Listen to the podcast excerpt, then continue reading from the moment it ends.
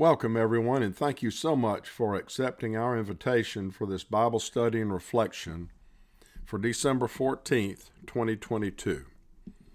Now let us begin in the name of the Father, and of the Son, and of the Holy Spirit. Amen. Peace be with you. Let us pray. Dear Heavenly Father and most merciful God, may the coming celebration of the birth of your Son, Jesus Christ, bring us your saving help and prepare us for eternal life. We ask that you grant this through our Savior, Jesus Christ, your Son, who lives and reigns with you and the Holy Spirit, one God, now and forever. Amen. Okay, so in one of our recent Bible studies and reflections, I talked about how God is good all the time. And today I want to reflect on how he works in us all of the time. I'm going to begin today by reading from the book of John, chapter 5, to give you a little perspective on the setting of this reading. Jesus has just arrived at a pool near the sheep gate, and this gate is near the temple, or where the sheep would have been ushered in prior to being sacrificed. People with all kinds of infirmities clustered around this pool in hopes that they could benefit from the healing power of the water. Jesus met a man there who had been an invalid for 38 years. Out of compassion, Jesus healed the man and told him to pick up his mat and walk. Now, it just so happens that Jesus healed this man on the Sabbath, and as he was walking away holding his mat, some of the Jewish religious leaders saw him and questioned why he was carrying his mat on the Sabbath, which was not allowed by Jewish law. The response Jesus gives them resulted in their dislike of him. Here is the reading. John chapter 5, verses 16 through 17. So, because Jesus was doing these things on the Sabbath, the Jewish leaders began to persecute him. In his defense, Jesus said to them, "My Father is always at his work to this very day, and I too am working." Now, did you catch that last line? My Father is always at his work to this very day, and I too am working. Now, I'm reminded of a time about 10 years ago when I was first involved in a production at our church called The Living Last Supper. It was inspired by Da Vinci's painting of The Last Supper. This production was put on by a ministry at our church that we call Saint Paul's Players. The very capable Paula Benson was and still is director of the productions performed by St. Paul's Players. Paula had a connection with the South Carolina State Senate, and as a result of that, she invited us to a morning prayer meeting with a handful of state senators. Three of us that were in the production at the time went, and were given a little time to talk about the production in general, as well as tell them how we got involved. I spoke briefly and told them how I got involved, so I let them know that our pastor, Tony Metz, had planted a seed about being a disciple in the upcoming production. Planted the seed with me. I told him I'd think about it, but honestly, one of my worst fears at that time was performing on stage. During the brief time that I was deciding whether or not I would do it, I prayed for guidance, but I also remembered a recent past Sunday school lesson that I had taught 4th and 5th graders. That lesson involved God revealing himself in the burning bush to Moses and asking him to lead his people out of Egypt. Of course, you know that Moses let God know that he was not the guy to do that. Basically, he said, "I'm not your man." And God basically said, "Yes, you are, and I will equip you for the task." Well, I got to admit, I knew right then and there that God was working in me and would continue working in me, and I prayed that he would equip me to portray Andrew the disciple in that production. There were maybe a dozen senators plus three of us from St. Paul's players in attendance that morning. At the end of the meeting, everyone in the room was encouraged to say a short prayer. I'm going to paraphrase now, but during the prayer time, I remember one of the senators praying that God's Holy Spirit would continue working in everyone, whether they knew it or not. That part of his prayer has stuck with me and is part of the inspiration for this Bible study and reflection today. Another thing that inspired me reminded me of a book I read, and it had a great impact on me. It was written by Dr. Kevin Leman, and that's L-E-M-A-N,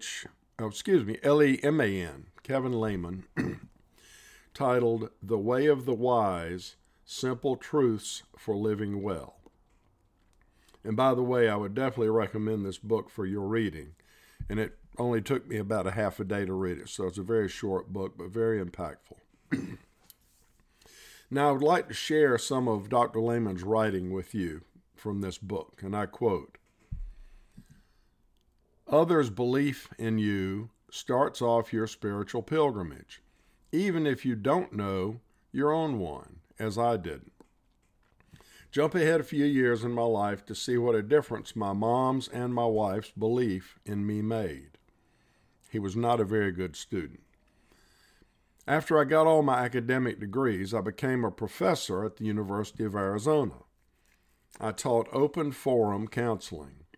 In other words, my classroom was not merely a class of theory and academics. It was actually applied psychology in action. A very unusual class in its day. I would bring in a real family struggling with their marriage or their kids, and I would counsel them in an open forum area. I literally told my students how to counsel by walking them through the process. I would go ahead and counsel the family, then I would step out of that counseling role and face the students. Now let me tell you what I just did and why, and explain what's really going on in this family. People were on the edge of their seats. I never had a problem with my students being bored or falling asleep because the class was action-packed and tremendously popular. That is what King Solomon did in Proverbs 3, verses 1 through 6. He brilliantly figured out that to make the maximum impact, his words had to be action-packed. They had to clearly show anyone who read them what to do in a very compact way that any person could understand. Do not forget my teaching, he said, clear-cut, simple, and life-transforming. Now, I knew all the Sunday school stories because my mom had dragged me to church every week. I thought the teaching was going in one ear and out the other. I chose not to follow it. But because of my mom's gentle persistence, I came back to the teaching I thought I'd forgotten. And it truly transformed my life. You see, God can do a work in your life, even when you don't know it. That's why I love the old poem called Footprints in the Sand. The poet asked God why, during the roughest times of life, she can only see one set of footprints in the sand. Does that mean God left her? God's reply, hey, those are the times when I was carrying you. You were never alone. When I look back on all the aspects of my life, there is no doubt God had his hand on me long before I knew who he was. I could never forget his teaching because his teachable moments followed me all along the way and carried me in my darkest moments. They will carry you too." End quote. Now, Dr. Leman referred to Proverbs 3, verses 1 through 6, and I would like to read that. "My son, do not forget my teaching, but keep my commands in your heart, for they will prolong your life many years and bring you peace and prosperity." Now, remember that because I'm going to expound on that a little bit in a minute. Peace and prosperity. "Let love and faithfulness never leave you. Bind them around your neck. Write them on the tablet of your heart. Then you will win favor and a good name in the sight of God and man. Trust in the Lord with all your heart, and lean not on your own understanding. In all ways submit to him, and he will make your paths straight. Now, it's interesting to note that the words peace, prosperity, well-being, and even the word well in some instances used in Scripture all come from the same Hebrew root word, shalom. The definition of shalom is very broad, and it includes peace, prosperity, well-being, welfare, state of health, and even friendliness.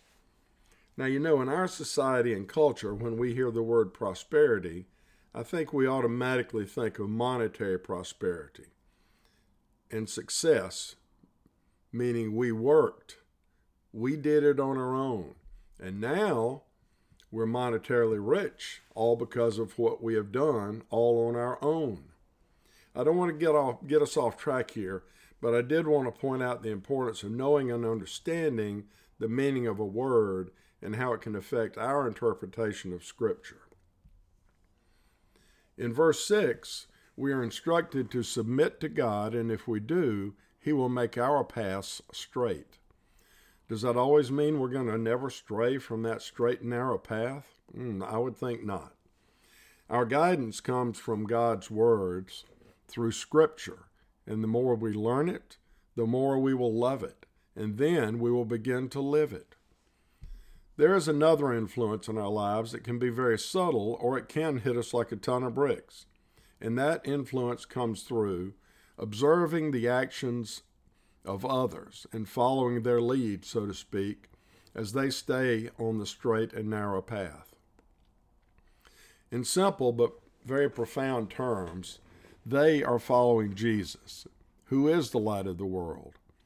I did not know at the time because it was subtle, but for me, my greatest faith-based influence came from my grandmother, who we affectionately called Gamma. Now, was Gamma perfect? No, she wasn't. She was a sinner and broken, but she knew Jesus, and it was in and through her actions that I really began to see the light of the world.